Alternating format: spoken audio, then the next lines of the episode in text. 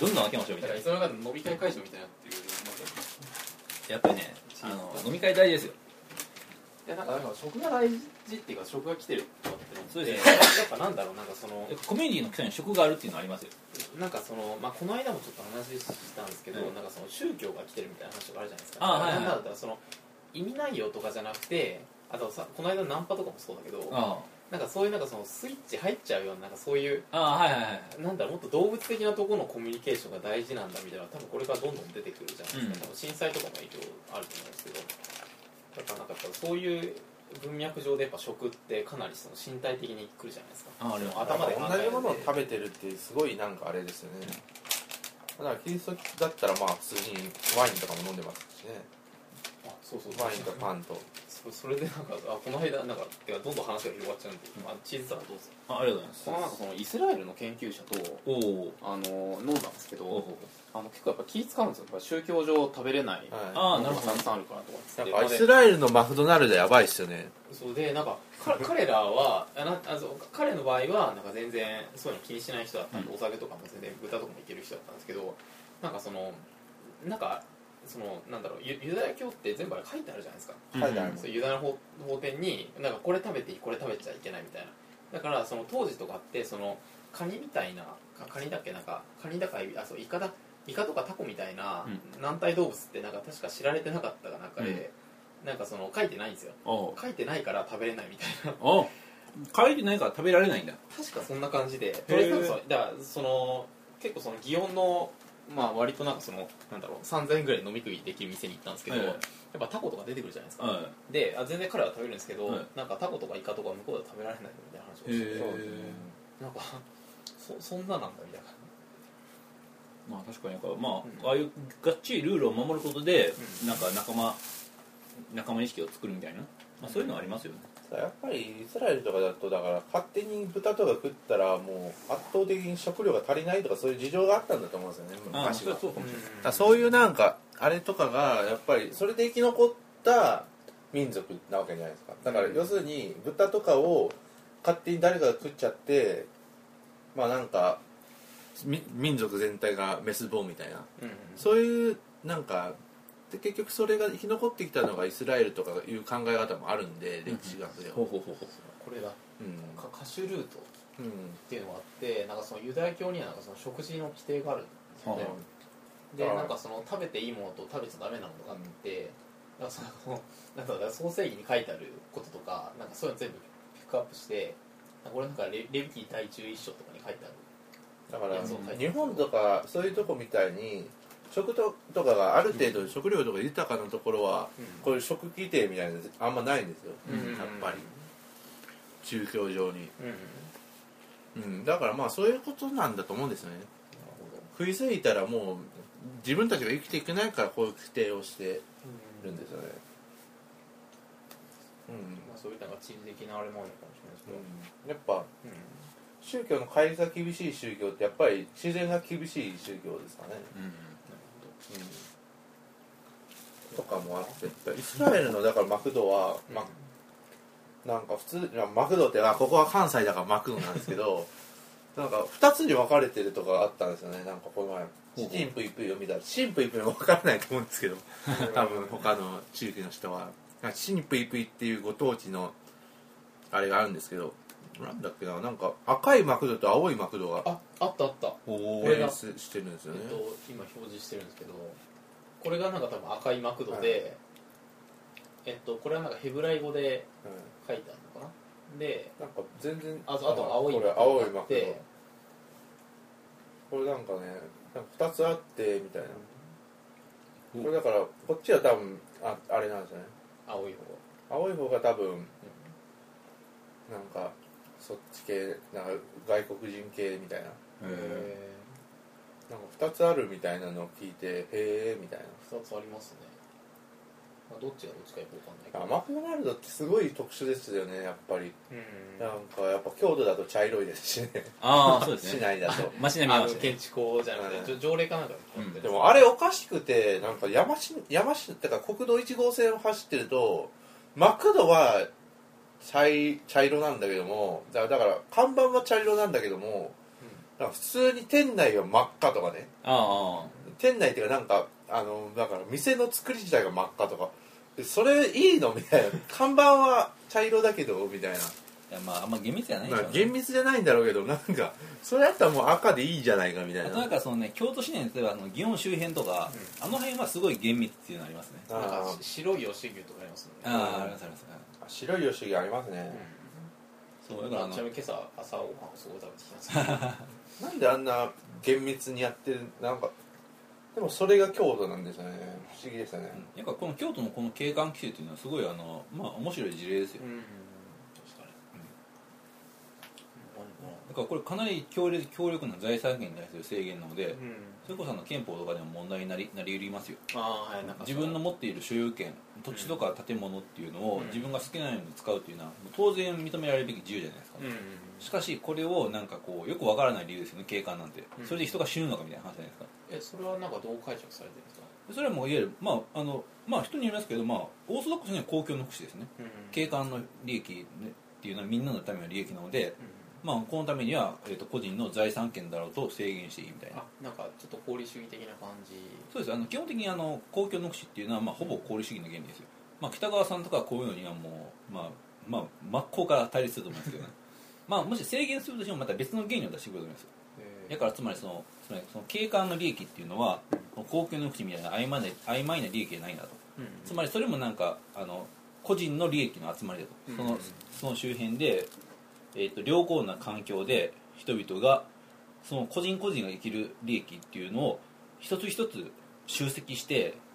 集まったものがなんか公共の福祉というものなんだみたいな感じでなんかぼやっとした上から公共の福祉みたいなふうに考えるんじゃないと思います、憲法学では大体そうやって考えるんですよ特に財産権ははいちょっとぼやっとした公共の福祉ですねうーんなんかあれですねやっぱマクドナルドとか結構ね結構なんか多なん分か目立ちますもんね、でやっぱり京都にいる人はなんかなんとなくあそういうもんなんだろうって思うだろうけどやっぱり他の土地から来た人はなんだこれはって思いますよね、茶色いみたいな 感じてかまあコンビニとかもそうですよねうんあの特に有名なのはあの、えっと、八坂神社の前のローソンですけどああれ確か白でしたっあれ結構ね、えっと、今多分かなり茶色くなってるんじゃないでけへあすかねなあんかの最初は結構ねできた頃はもろ、えっと、青だったはずですえはいはいあのなんか鴨川の沿いにあるなんか超なんかあそこら辺って石造りのなんかあれとかあるじゃないですか、明治ららへんが残ってるような、ああいうのに入ってるフレスコとかで、ああありますありあますそうういうスーパーとかこの異様さは何なんだろうみたいなそうあユのナイテッドアローズとかもやばいじゃないですかなんあかありますあもりうますおはいえーみたいなやおばい前はなんかち違うだろみたいなそうあのね僕あのドイツのあれあれドイツ建築なんですけどあのあーフリスコが入ってるあれ結構好きだったんですよもともとはなんか料理屋とか入ってたはずですよ、うんそれがいつなんかある日見たらねあのフレスコになってるんですよねあなんかあのねなんかすごでもなんか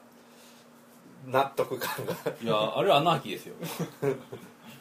すごいですよあれは、もう京都に来たらマクドナルドですら変わるみたいなうんそうですねだからだからスタバとかもだいぶ違いますもんねね違いますねなんかこう全てを作り変える力がありますよ、京都にうんなんかあのろ六角堂のスタバとか結構やばいですよあ六角のスタはありますよねそういえば、うんかなりだからあれ手入れてますよねとかまあなんかやっぱ食ってこんだけ話広がるやばいんだなって感じがいや食は熱いですねそれそれこそあのえっと茶道ってあるじゃないですか、うん茶道とかも結局だからそのなんか利休の茶ってめちゃくちゃうまかったらしいんですよね、ううん、だからなんかこうあのひなんかあまあ茶室の中で身分に関係なく人と人が向き合うみたいなものがその、うん茶道の原型だったりするんですよね、んはいはい無視とかねそうそうそう、いろいろうん、でなんかこうそこでなんか対話を成立させるためになんかうまい茶を立てるみたいなえもう関西クラスターじゃないであ すかそうですよだから僕もそれあれですよもし僕になんかこう財産があれば あのなんかこうちゃんそうと立てると茶茶を立てあの茶が茶菓子を出しはいなんかこう和室の演出をし いや、まあ、超茶坊主になりますよでも利休って本当になんかも、まあ、やっぱあのお茶の人って結構その外交の人だったんですよね、そうですねう、ん、歴史上そうそうそうなんか日本史上はそうそうだからまあ結構いろんな人をつなげる役割ではあったんですよやっぱり今でもお茶を出すのは礼儀ってかなんかあれですよね会社とかでもそうそうそう、うんつなげるためのあれですもんねそうです第一条件っていうかそれがなかったらダメだってハックルベリーさん言ってましたねハックルさんそんなことハ言ッってまクルしたさんハッえハックルさんなんかハテナにいた時になんかお茶が出てこなかったみたいあ言っなてましたことをはいはい思ってたりさまあなんかそういうのがあるのかなみたいに適当に言ってますけどまあだからあの「あの平家物」っていうあの有名な漫画あるじゃないですかありますねああいうの見ててもあれ面白いですよねなんかああいうなんかこうなんかまあああいうだからその人と人となんかこうまあ発体的なものでつなげたりもするんですよねうん演出ですけど、だからまあああいう茶道、まあ、まああの時代は結構今みたいに、えー、と道として硬直化する前の結構自由な茶道ですけど、まあ、宣伝の茶道も結構自由だったんですけどね、まあ、だからああいうふうなあのだから今の道とかそういうちょっと細かい厳密な作法にこだわれないこだわらないなんかこう新たな、えー、とお茶の力みたいなものをこれから関西クラスでは追求していきたいですねそうですよねオルタナティブな裏千家の人は知り合いますよあああのえっと宗クさんですよねそうなんなんかであとなんかそのまあなんかいろいろなんか古い伝統的なえとある伝統芸能の一族なので、ええそういうのとかちゃんとしてる人とかはえあそこら辺にそ こら辺に、あえーあここら辺にうん上京区のどっかにえーまあ来週も本当楽しみですねえ今度さいやちょっとなんかマジでこんなに美味しいと思ったまあなんかホームスタイムはおまあドニードラマス終わったのでうつ次ニュースですかまあホエーなニュースコーナーいきますかんまあなんかオリンピックですかねまあホエとりあえず今週のホエーなニュースはオリンピックですよねやっぱりもうなんかなだんからかこの二人、今見たところによると、まあ、奥村さんちもテレビがないとテレビがないでコロンブスさんちもないとない圧倒的ななんかちょっとあれですよねなんか世界はなんかこうオリンピックで盛り上がってるみたいですよねどうもそうですよどううもん僕の中ではもうロンドンって言ったらもう軽音ですよあああ そうですね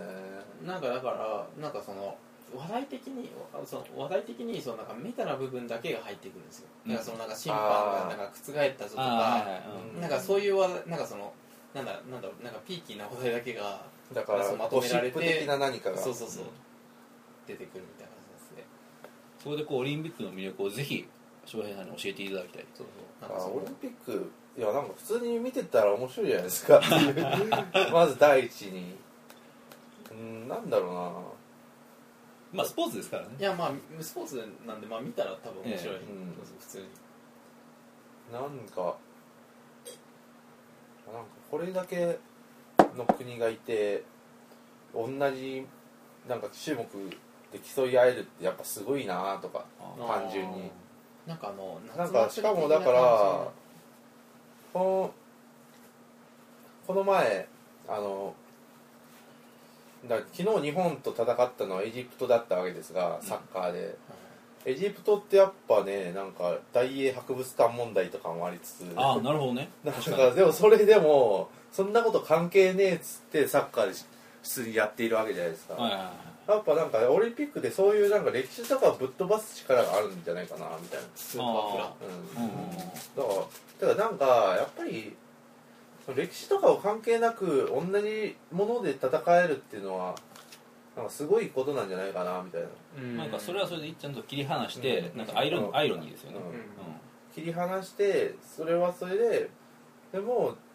勝つみたいな、うんうんまあそういうのは大事かもしれないなまあ結構まあなんかサッカーの話なんですけど、まあ、これはワールドカップとかなんですけどスポーツの話で言うとアフリカのサッカーってかなり政治的なんですよねはあそれはなんでかっていうとやっぱり植民地とかにぶっ勝ちたいとかああとはまあなんか普通に政治的になんかまあ独裁国家が多いわけじゃないですか、はいはいはいアフリカって、うんそれで、まあ、ある程度なんか人気がやばくなってくるとサッカーとかで勝って人気を復活させるみたいな、うんサッカー勝てばなんか人気復活するみたいなんでよくわかんないですけどおーなんかそういうなんか政治的利用とかもあってだからそれはだからアフリカのサッカーなわけですね、でまあかまたあとはだからイギリスとかのサッカーはまた違うわけじゃないですかそのなんか文化とかのそっち面でうんうんどんどんやるまあだからなんかねうんなんかコマーシャルなサッカーっていうイメージうん、そうです商業的なサッカーもあるしでまあだからこんまあサッカーの話で言うとサッカーのプレミアリーグっていうのがあったあるんですが、まあなんかインイングランドリーグのことですよねまあ、サッカーそれはだから商業的に世界で一番成功してるサッカーリーグなんですよ、うそれはなんでかっていうとスタジアムとかすごい綺麗にしたりでまあなんかちょっとまあいろいろテコを加えてなんか全然ダメだったリーグを復活させたんですよねでか一方今なんか世界で一番強いリーグあつ世界で一番強いナショナルチームはスペインなわけですけどあそこのリーグはいレアル・マドリーとバルセロナっていう2強クラブ以外はなんかもうなんか胸にスポンサーさえも入らないようなチームがいっぱいあってもうなんかしかもグラウンドとかもボロボロででもうなんかもういつ潰れてもわからんいなんかおかしくないクラブがゴロゴロしてて、なんかだからあのチームスペインはだから強いんだけども商業的には全然成功しなかったんだよねでだからまあなんかこのコマーシャルとしてのサッカーっていうのがだからなんかイングランドのサッカーだまあなんかす、まあ、そんなよくわかんないですよねまあでも多分そのコマーシャル性をもう究極的に突き詰めたのがなんかうん NFL ですよね、ああそうですねあれはなんか完全にだからそのなんかお金が一番儲かるように最適化してルールを毎年変えてるみたいなイメージがすごいあってあれそっちをルールにしてるだからまあだからあるってサッカーとしての価値を減らさないようにするかそのコマーシャルの方を重視するかっていうのはかかなり微妙なところですね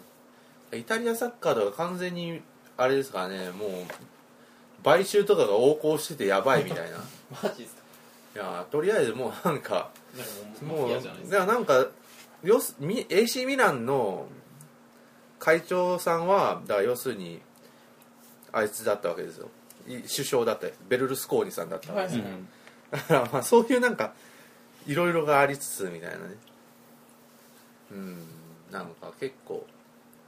なんかそのあ話変わるんですけどそれ翔平さんのツイートでなんかそのなんなんだっけワールドカップとオリンピックを比べてなんか二個動的なあーって言ってたやつあれ面白かった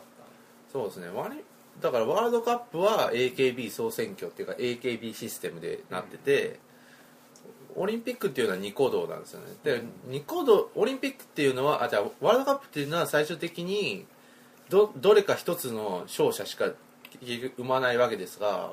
オリンピックっていうのはなんか別々の物語で別々の勝者がいて、すごいなんかそれはだからボーカロイドでランキング1位の人となんか、うん、それ歌い手が1位の人とかなんかうん別々に共存できる土台を作ってるのがオリンピックなわけです評ね価軸がたくさんあるみたいなうん、評価軸がたくさんあなんっかてでもた確かになんかそのなんかオリンピックってなんかそのなんか出たことに意義がある的なあれっていうのもありますもん、うんだからそのすごいなんか最下位とかだけどそこにドラマがあったらすごい盛り上がるみたいそうですねでまあなんかで結局オリンピックって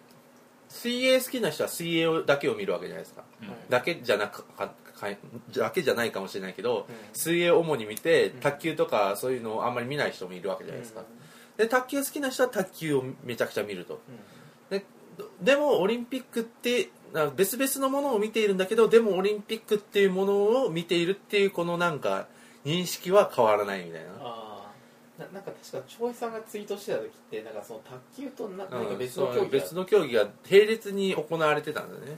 たっけまあなんかどうでもいいです それなはまあそれはまあ感動うもいいんですけどだからなんかサッカーかななんかじゃないですか分かんないけどまあなんかとりあえずなんかそうういうなんかねあ柔道だ柔道うんと柔道卓球ああそうですだからね柔道で金メダル取そうですねったなんやつそう女子柔道でだから全く別々のものなんだけどもでもオリンピックっていうものでなんか一緒のものを見ているように錯覚するみたいな、そのシステムってだからニコ動なんですよねあでそれが、まあ、いっぱいし2.0にもつながってくるんじゃないかなみたいーなうん話としてはだから同じものを見だから人々はだから結局 Google のパーソナライズ検索によよっても全然同じものを検索してるつもりだけども大阪と東京だったらまあなんかそのパーソナライズ検索によると別に別のものがで出てくる可能性が高いわけですよ、でも同じものを見ているっていう錯覚は Google が起こしているんですようんうんでそういうこでもそそういうことによってしか今はもうなんか世界っていうのは共通の感覚みたいのを作り出せないのかなみたいなうん、でもなんかだから今の日本とかでもなんかいろんな競技を同時にみんながやってるみたいな感じになってるから、そこでなんか一つのなんか、うんいやでも同じ日本人だみたいな感じの装置が必要だからなんとなく日本人とかで盛り上がるじゃないですかうん、うんまあ某某 K アマリカさんはプチナショナリズムとか言うわけですけどそれ、うん、あーあれですねまあなんかねそういうなんかねでもそれって結構もうなんかそういうのは、うん、いいんじゃないかなみたいな確かにまあああいうねなんかプチとかつけてなんかいろいろマイルドにしていこうみたいな戦略が最悪だと思いますねまあだからうんまあでも、まあ、柔道とかねいや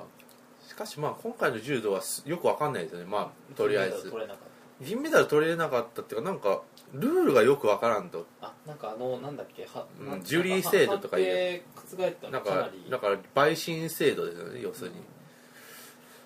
なんかあまりにも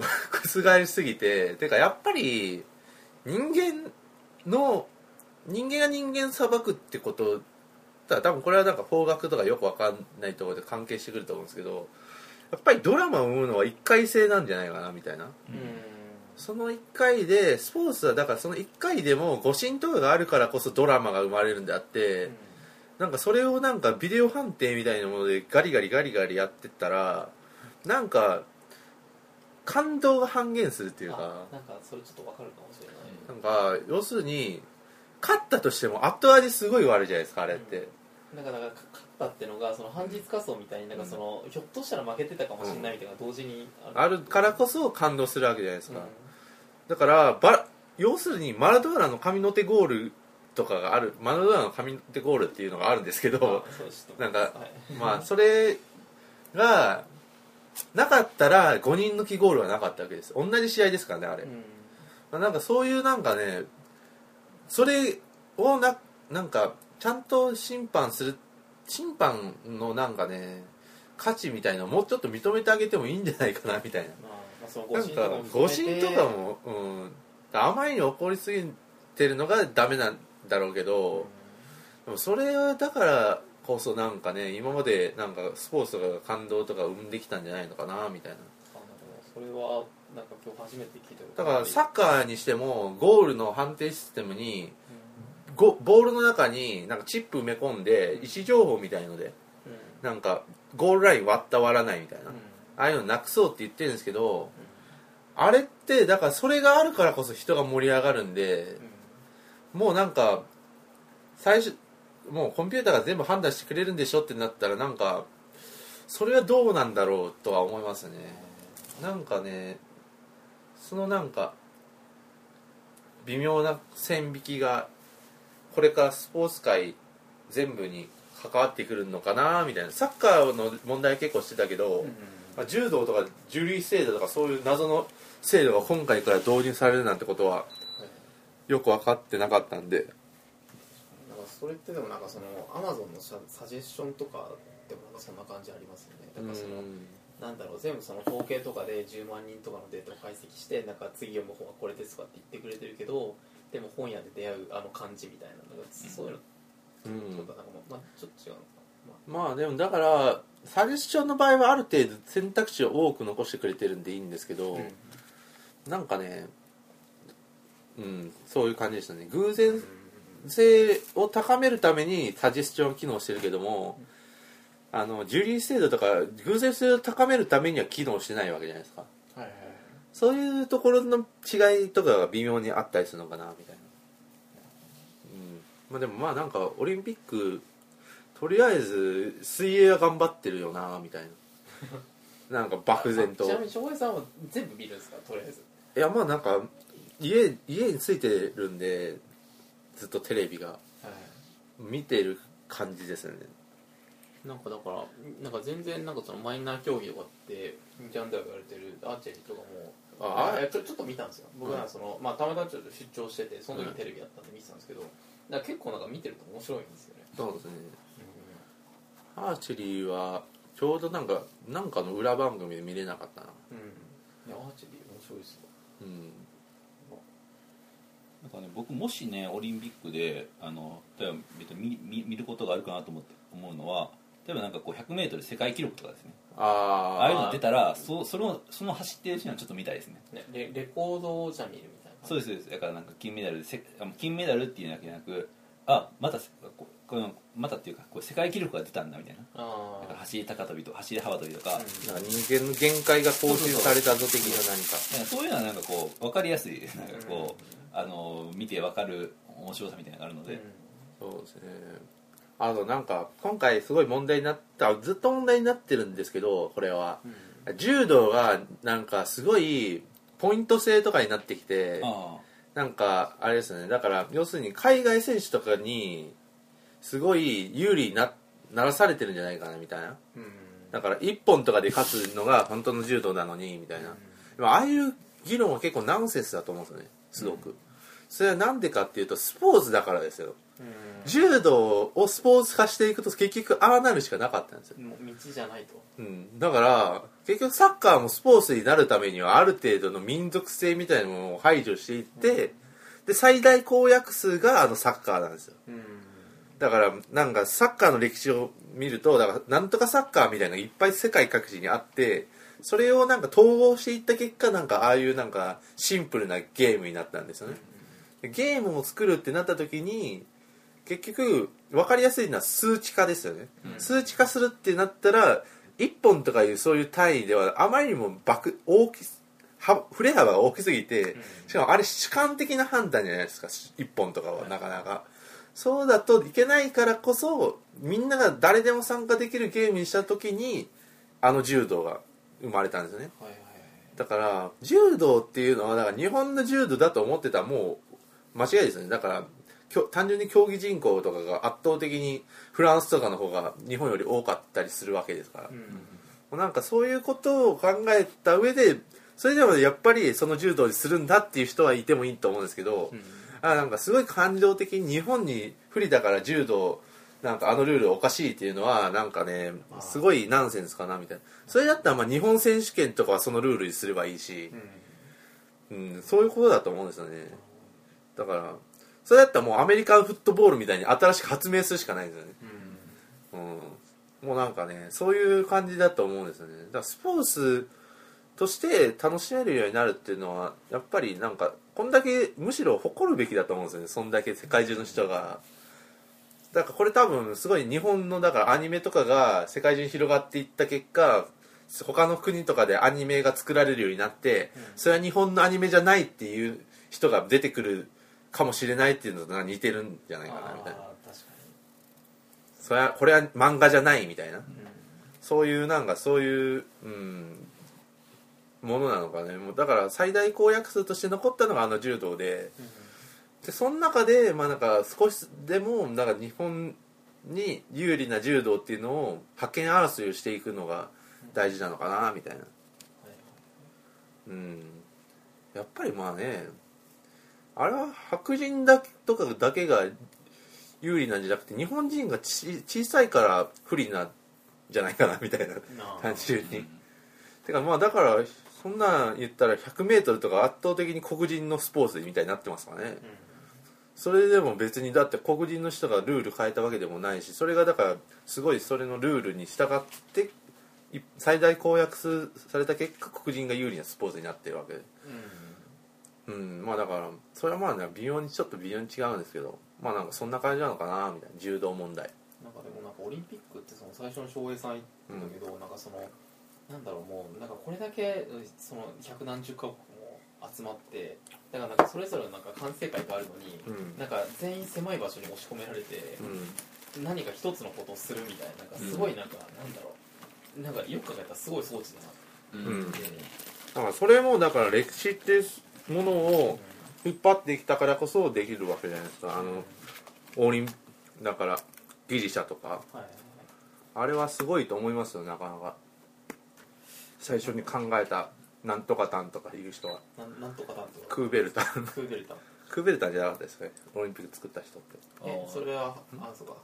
いや知らないです僕も知らないですなな違ったっけなオリンピック作ったオリンピック調べたらすぐうん確かオリンピック作った人はなんかクーベルタンとかいうフランス人だった気がするんですよねへ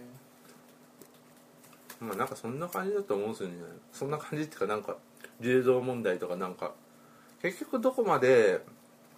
なんか民族性みたいなものを排除していったスポーツこだけがオリンピックに残ると思うんですようで野球っていうのは残らなかったんですよそういう考えるとんうんだからみんながさススポーツ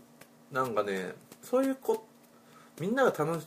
誰でも気軽にできるスポーツみたいなものだけが残ると思うんですよねオリンピックにはなんかでもなんかそういうなんかみんなでできるすごいなんだろうルールが簡単で分かりやすいスポーツがあるのと同時に、なんか逆にすごいニッチっていうかその国民性をなんうかん最大化したようなスポーツもなんか同時にないといけないそうですね感じがするなそれはだから相撲とかでいいんじゃないですかねしかし相撲も相撲で完全に国際化してますからね まあねもうね白鵬とかねうち白鵬のあれなんです講演会とかやってるんですけどねマジですかちなみにクーベルタンでしたうんそうですねやっぱクーベルタンさんですよね19 1896年にギリシャのアテナオリンピックを主催した人、あ会期10日だったんですねうんまあでもだって競技数絶対少ないですからね今考えいたらくつぐらいあったんだろう書いてないのかなもし上とかにあるんですか上か上かなな歴史あもう最初5カ国とかだけじゃないですかうんへえああこのミュンヘンのテロ事件ね、ーうんああーなんかあれ映画にもなりましたよねえ